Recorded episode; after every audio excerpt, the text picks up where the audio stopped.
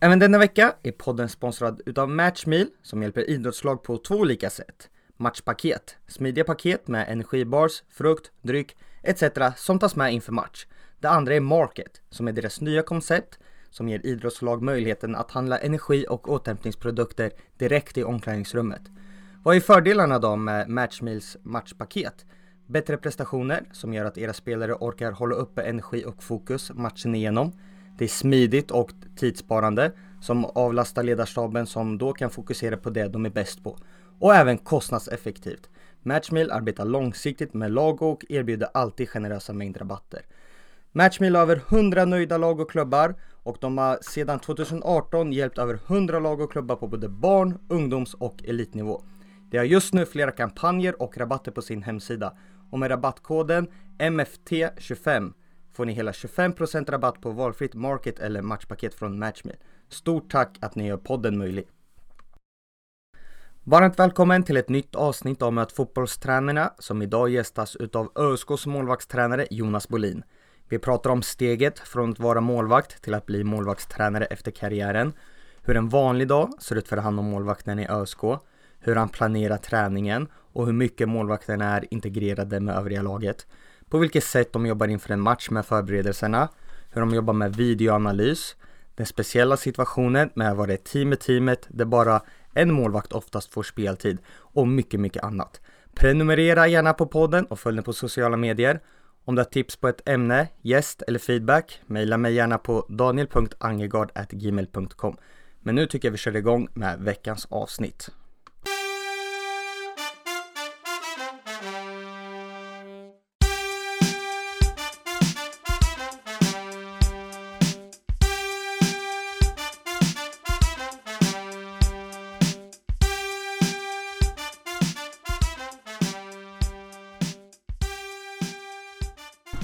Ålder? Eh, 44. Familj? Det är eh, fru och tre barn. Bor? Adolfsberg. Bästa spelen du har tränat? Tränarkarriär är ju inte så lång. Två år akademin och snart tredje året här men eh, som målvakt här så då får jag ju nämna den den jag tränar just nu, Oskar. Favoritlag? Så udda så jag har nog inte favoritlag. Jag kan inte säga något. Det är ÖSK då kanske? Då tar vi ÖSK naturligtvis. Förebild? Jag tror också det är blandat lite från många olika som man har träffat på i sin uppväxt. Har du någon speciell målvaktstränare som förebild som har inspirerat dig på något sätt? Den första målvaktstränaren jag hade var en, en som heter Gunnar Wilhelmsson. Uh, Hammarby uh, kille som uh, bodde i Arvika där jag växte upp. Så jag hade det från, från barn och uppåt. Naturgräs eller konstgräs? Naturgräs. Kostym eller träningsoverall på match? Träningsoverall. Vad gör du på match då? Ja, jag har eh, de uppdrag jag har egentligen så eh, är det mesta klart match då för min del. Så jag försöker hjälpa till att assistera så mycket jag kan med eh, det övriga teamet behöver. Hur ser det ut på, på och under själva matchen för din del? Jag sitter och har lite ansvar på bänken för att notera vad som sker under matchen på en iPad. Uh, nyttjar vårt system på arenan som heter Spideo och taggar. Det vill säga så analysera matchen lite i tryck på en iPad. Favoritsyssla utanför fotbollen? Tiden är ju inte så mycket med två jobb. Eh, så jag försöker ägna mig åt familjen och eh, matlagning.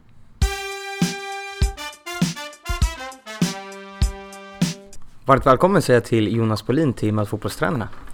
Tack så mycket. Kul att ha dig här. Mm, kul att vara här. Hur står det till? Det är ganska bra tycker jag i de här tiderna som, som råder just nu. Träningsledigt idag?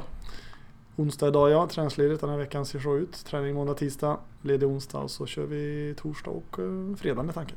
Men du har ändå jobbat idag? Jag har ju jobbat idag. Jag har ju två jobb och uh, har varit på polisen idag. Hur är det att kombinera två jobb så här?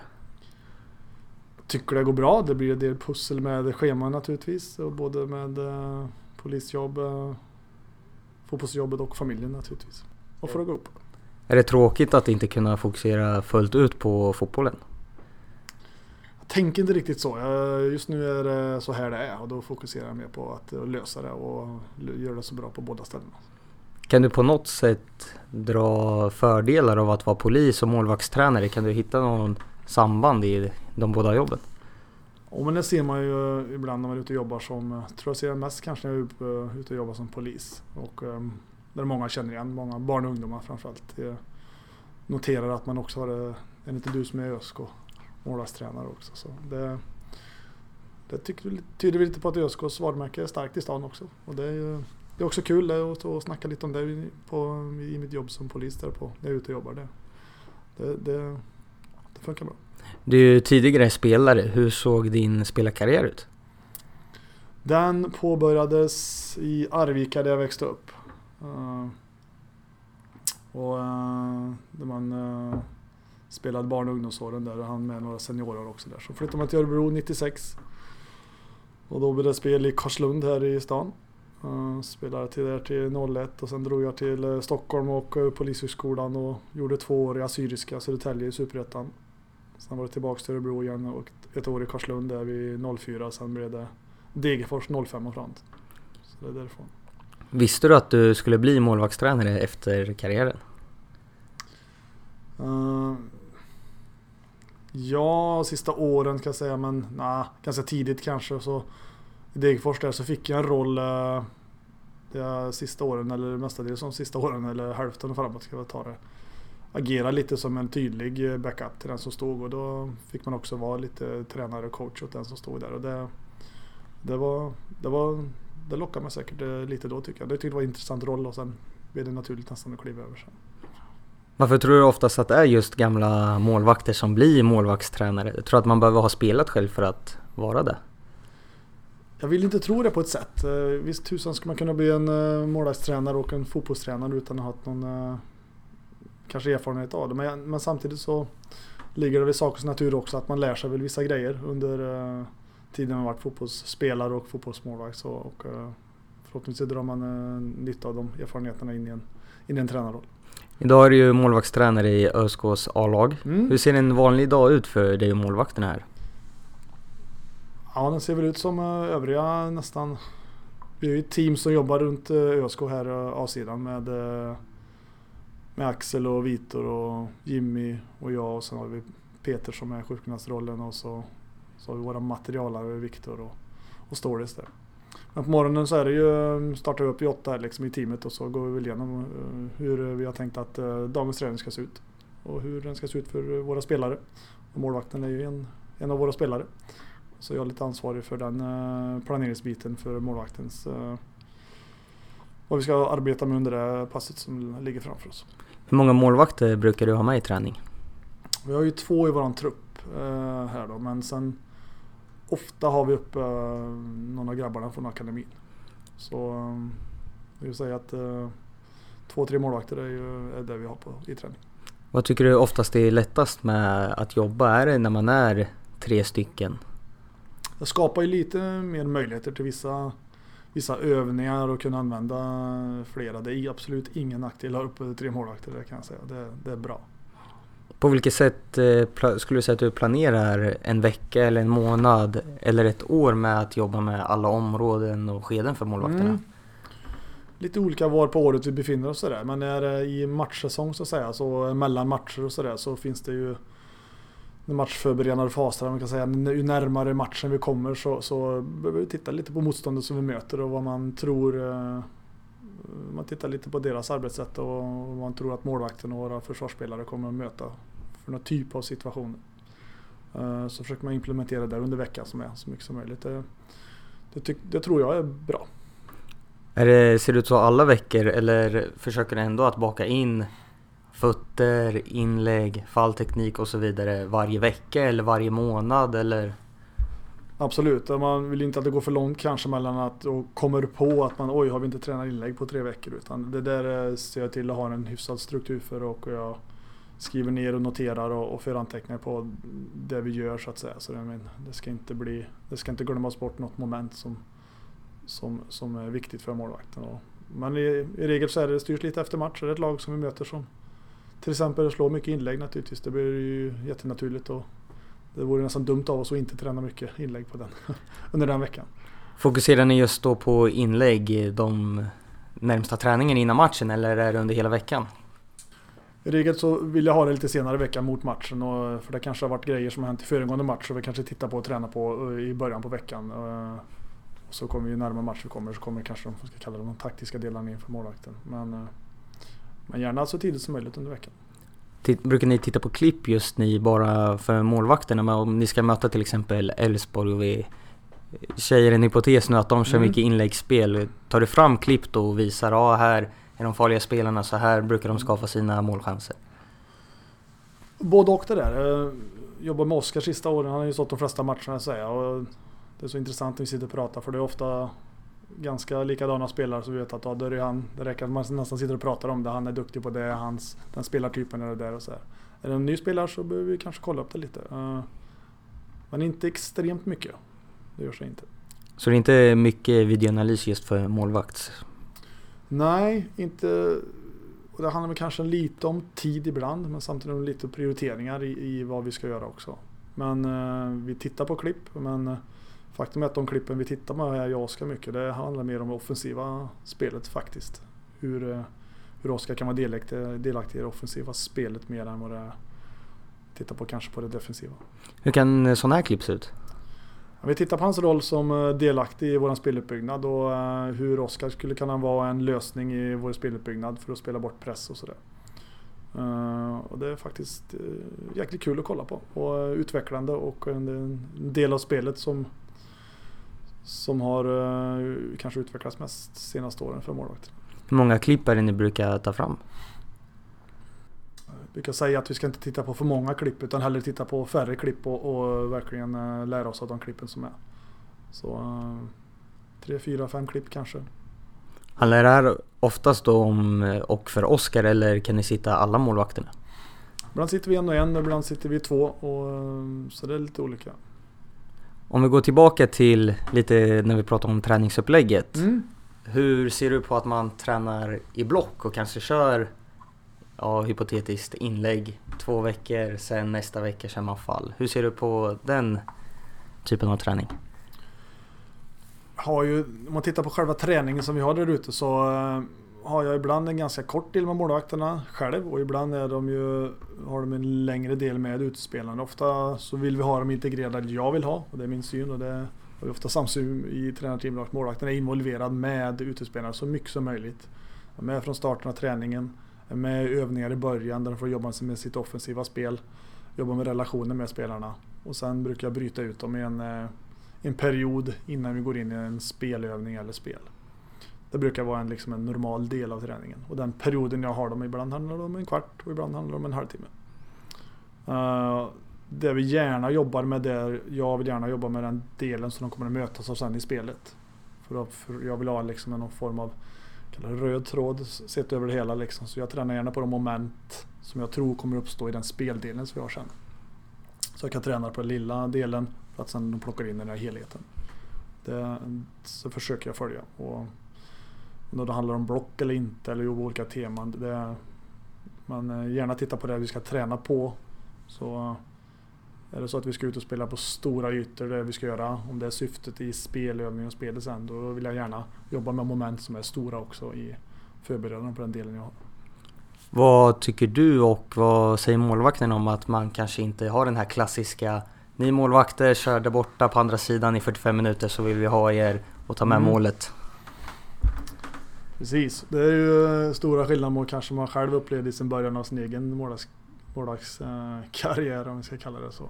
Då var man faktiskt petad åt sidan eh, från absolut första minut i träningen. Tills man var aktuellt att komma in för spel. Eh, och så ser det inte ut nu. Och jag tror, jag, tror, jag, ganska säga, jag vet att målvakterna uppskattar det. För att de också måste träna på den delen för att det, det är då de utvecklar sitt offensiva spel. I, i de övningarna som är under den delen av träningen med utspelarna. Om vi går in i en träning, hur många repetitioner brukar du jobba med?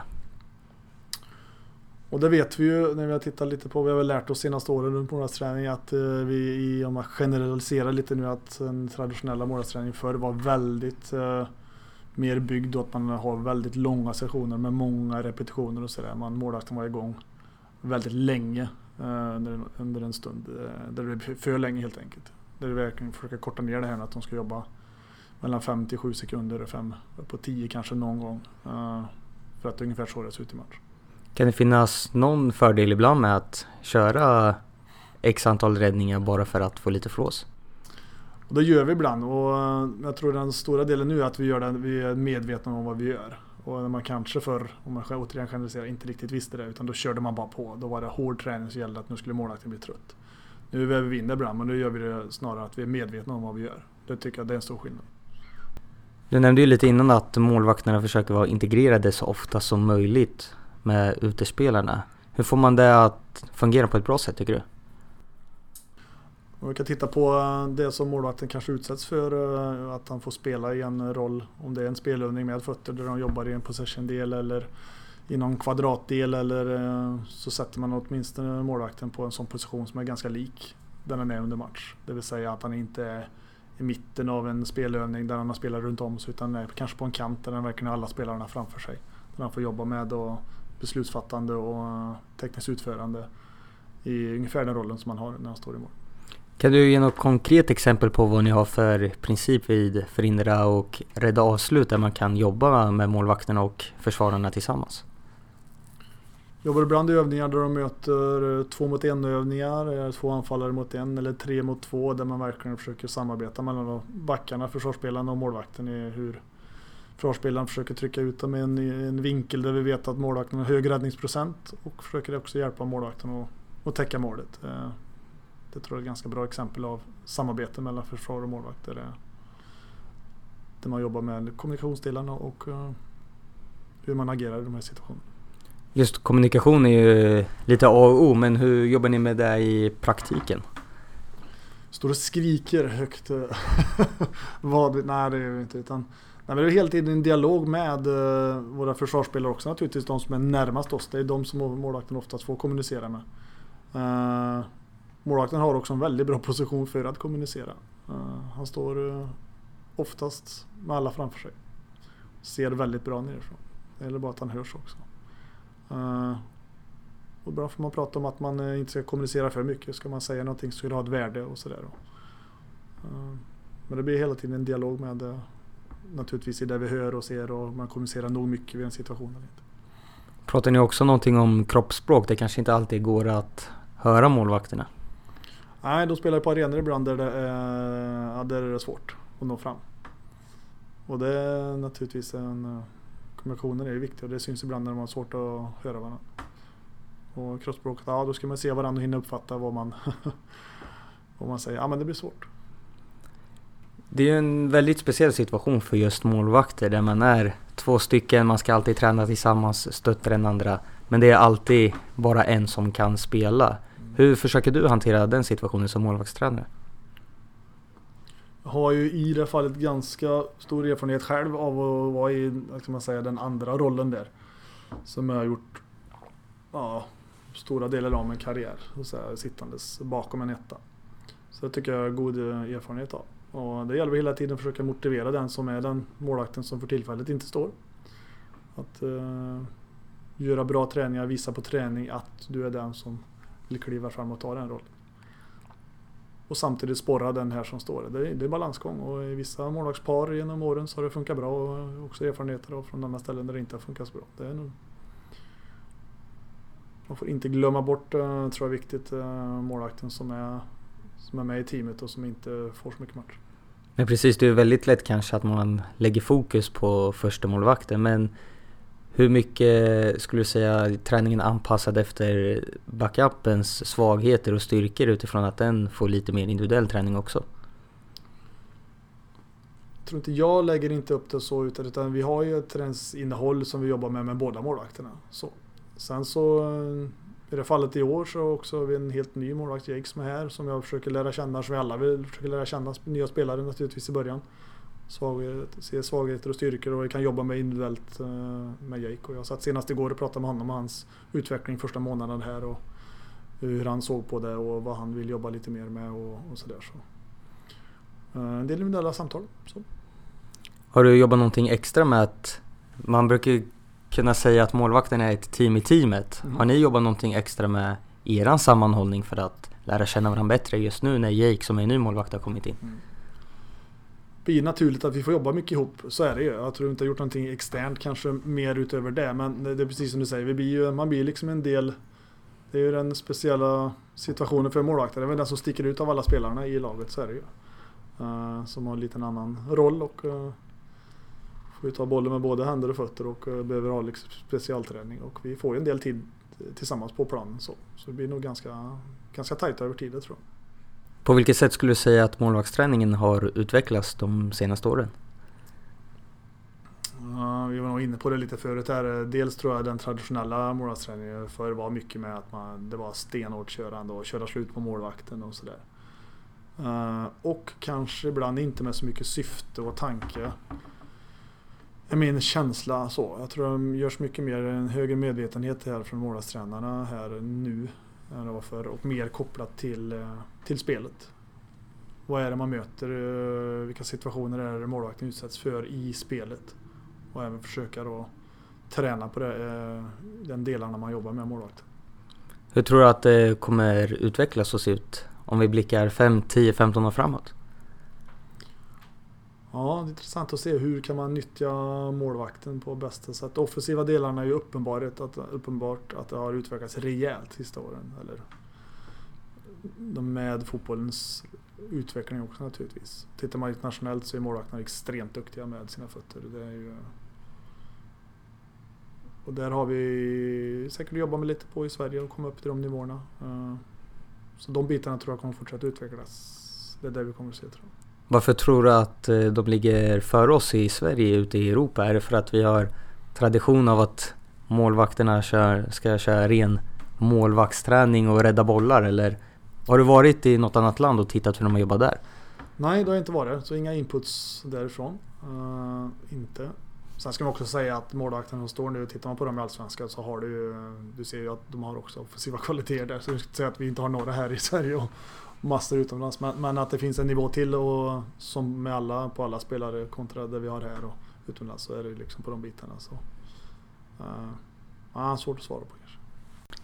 Vi har fått in en del lyssnarfrågor och några är redan inbakade ja. i som redan kommit men utöver det så har vi vilka kompetenser krävs för att nå Allsvenskan som målvaktstränare? Ja du. Uh, jag tror att det är... Man ser ju till att målvaktstränaren nu också har en eh, lagtränarutbildning eh, från förbundets sida, vilket jag tycker är jättebra och jätteviktigt. Eh, att kompetensen hos målvaktstränaren inte bara är ren, ren fotbollsmålvakten bara och dess, vad den gör utan det här uh, målvaktstränare idag ska ha en bra kunskap om liksom, lagtränarbiten också. Och, uh, det, det, tror jag är en viktig bit. Den kompetensen ska sitta som målvaktstränare. Vad har du för utbildning? Jag har gått det som UFAB lagtränarutbildningen, gick jag klar förra året. Uh, sen har jag naturligtvis målvaktstränarutbildningen Uefa B där också. Uh, nästa steg för mig är att gå en Uefa, Uefa A uh, målvaktstränarutbildning. Det siktar jag på också att göra. Får se när det kan bli. Det finns inga begränsningar för målvaktstränare som det är för huvudtränare att träna på en viss nivå? Nej, det är prat om det och vart de ska lägga för nivå om det. Men jag har inte eh, fått det till min kännedom än riktigt exakt vad det ska ligga på. Men jag tror vi kommer få se det här eh, ganska snart. Det finns en kravbild. Och VFA målvakts, den högsta målvaktstränarutbildningen är ganska ny också. Och eh, få som går den varje år. Så det blir svårt att ha ett krav tror jag innan man, man får nog antal utbildningsplatser och så. Du som tidigare har varit målvakt och spelat själv kontra att gå utbildningen, vad har den gett dig?